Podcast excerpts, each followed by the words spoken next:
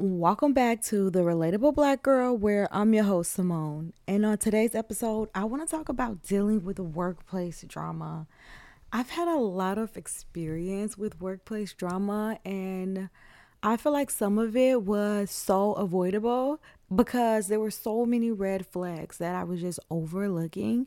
So I just wanted to do this episode about workplace drama, red flags, knowing when you need to leave, and then really good ways of just avoiding drama at work. When I tell you some of my worst experiences working has been me ignoring red flags. Because when I tell you, I look back and I'm like, oh my gosh, it was so many. Like, how did you put yourself in that situation? I got hired at this nursing home when I first came down here. And I just want to start off by saying nursing homes are red flags. Some of them are not that bad, especially when they're very like diverse. It's like a diverse group of people in there. They're not bad, but a lot of them are red flags just to begin with. So I get hired, and the DON is the one who hires me. I haven't met anybody. I haven't been orientated to the building. I don't know the patients. I don't know my coworkers. The very first day of orientation, state is in the building.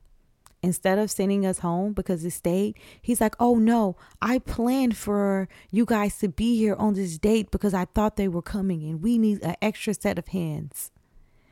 None of us have orientated we don't know where anything is. Like, what do you expect us to do? You know, this is something that you and your staff should have already prepared for, you know, called a couple of extra PRN people in. I'm sure they would have been happy to come if they knew while the state was in the building, you guys were going to overstaff that was such a red flag. It was such a red flag. And then I'm there helping out. I look like a family member because I had no idea that I was going to be hitting the floor. But everyone in orientation looked like family members. We all had on just regular clothes and we all were just like, oh my God, like what's going on? But me in particular, we'll call them Nurse A and Nurse B Nurse A was the ADON.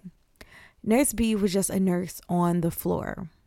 When I tell you they were going in on me and saying I should be ready at any occasion, I should have wore scrubs to the clinical and and I felt like no, I shouldn't have. I shouldn't have to be on this floor, you know? Um but it was really hard for me to like feel like I was right because like even my DON was kind of like agreeing with some of the things that they were saying. And so in my mind, I was like, okay, well, maybe I should have just wore scrubs. I should have been ready to hit the floor. But that, that was really like gaslighting at its finest because I should have not been on that floor to begin with. And them making those comments when I'm helping them, I'm going and getting ice water for the patients. They want extra blankets. They, I'm literally helping you be happy, okay? Be happy. And so I like I ignore the red flag. I I continue to go back to this place and work and I'm working the night shift. The other nurse is working the day shift. Nurse B. She's doing her morning round and I'm like, "Oh my gosh, she's taking a long time to do her morning round." I go past the room and she's digging in the trash can. She is digging in the trash can. And I'm like, um, maybe that patient threw something away by accident. So, you know, I keep walking and then I watch her go into another room and I look again and she's doing the same thing. She was digging through the trash can, I guess, trying to find evidence? I have no idea. It was so strange. All I know is that she comes out of one patient's room and she's like yelling, I'm not putting myself at risk. I'm not about to jeopardize my license and lose my license for nobody. And she's like going off, and I'm so confused. So we have a conversation. She calms down. We talk, but it just did not sit right with me. It just did not sit right with me. And her doing that, red flag. Girl, I'm not about to make you lose your license at a nursing home where every patient is stable. And if they're not stable, we send them out to the hospital. Okay. So I'm like, okay, I need to talk to the DON because that made me uncomfortable. And so when I talked to him, uh, he just starts immediately talking crap about the nurse. He's just calling her old heads and the things that he was saying had absolutely nothing to do with the problem or work or anything. It was just him bashing her. And I thought it was so strange. And it made me feel like if someone is coming to him with a problem about me, is he just immediately talking crap or is he calling me and letting me know the person's concern so that we can actually have an adult conversation about what's going on? I just feel like that's a major red flag. A lot of people be thinking they have these super close relationships with their managers and their supervisors and just because they're talking crap about other people to you. Like, no, a lot of the times these managers and supervisors, they are playing both sides. And some co-workers will really believe that they have a very close personal relationship with the managers and really they don't care about you. okay? Not like that. I'm not saying they don't care at all, but they really just want you to do your work. Because if you're not there doing the work that you're doing, by them being the manager, or the supervisor, they have to pick up that extra slack. And a lot of managers and supervisors are salary. So they don't want to have to do any extra work. So they try to keep everyone happy.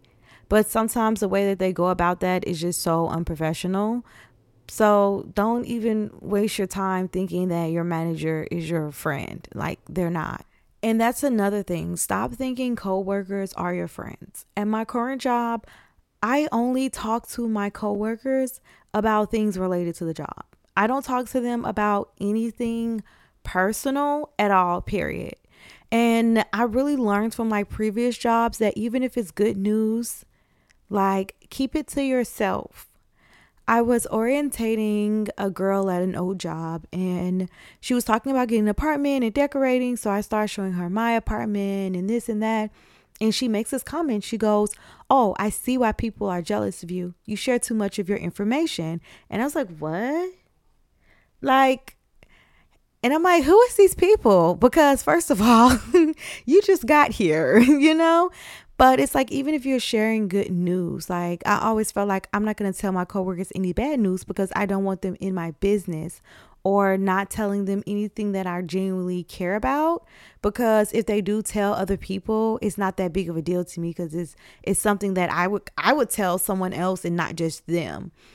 So I never really thought about good news until she said that and it put it in my mind and then I was working with another coworker and they had a really big falling out with uh another coworker. I hope you guys are following. But these are two coworkers who had a falling out because the one coworker was talking about how she was a homeowner. And he felt like she was like sneak dissing him because he wasn't a homeowner. And he just started trying to make her work a living hell. And I don't think she meant it in that type of way, but I think he felt some type of way that this person who was working under him had something that he didn't have, which I thought was strange because the woman was much older. So her being a homeowner wasn't a surprise. But sometimes people will hear you have something and they will be jealous of it. Your boss will know that you're moving or that you just bought a new house or you're struggling with your bills and they feel like you need the job and they will take advantage of that.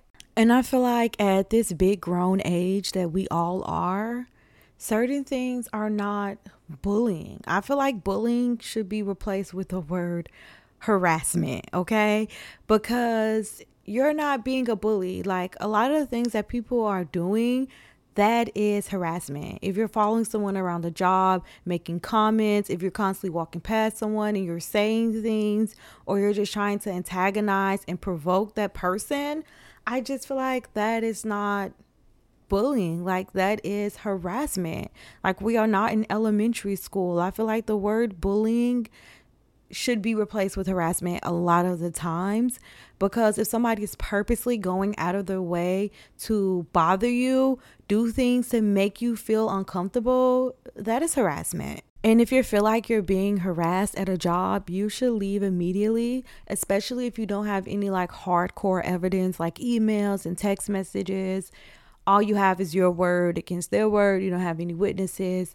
Yeah, you need to figure out a way to get yourself out of that situation and find a new job immediately. I've dealt with harassment at the job before, and when like shit hit the fan, the girl basically said she felt like I was being rude to her because she spoke to me, and I guess I didn't hear her. She said she spoke to me and I didn't speak back, or she said, Excuse me once, and I didn't say thank you. I thought that one was strange, but that was like her whole reason for like disliking me, causing a huge scene, and just being really just rude and obnoxious. And a lot of people I find have a problem when they feel like somebody else doesn't want to be their friend or talk to them. And I think that's very strange because I've been at jobs and had conversations with people and we've talked and when other people come around, they act like I didn't exist. And you know what?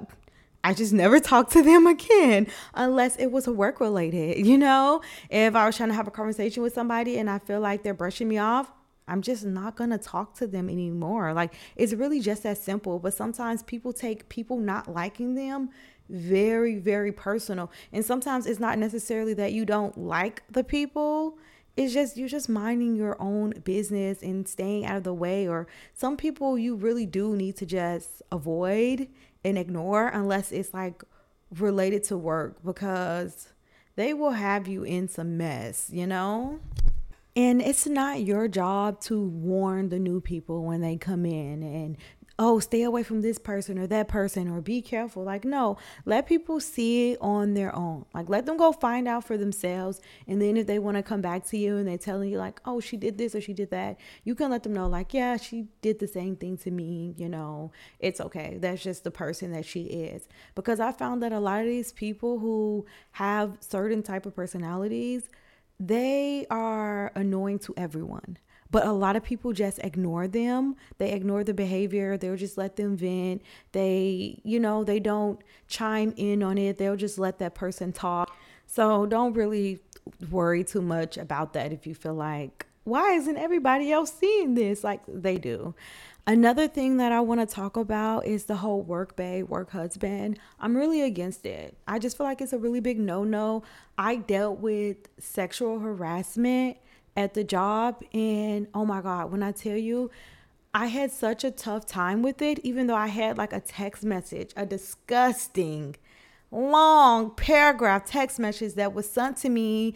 I'm sitting on my lunch break, eating a sandwich, talking to my mom in my car and it was just so unwanted and out of the blue and i got so much backlash from certain female coworkers certain ones who actually liked him and had a crush on him and felt like oh he's a nice looking guy and you know I got a lot of like backlash from them, but what I actually did find out is that two of the older women, like much older, but he was an older man too, but much older, like literally, they had kids my age.